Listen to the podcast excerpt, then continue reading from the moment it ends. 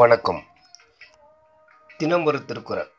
அதிகாரம் நாற்பத்தி ஒன்பது, காலமறிதல். குறள் எண் நானூற்றி எண்பத்தி நான்கு.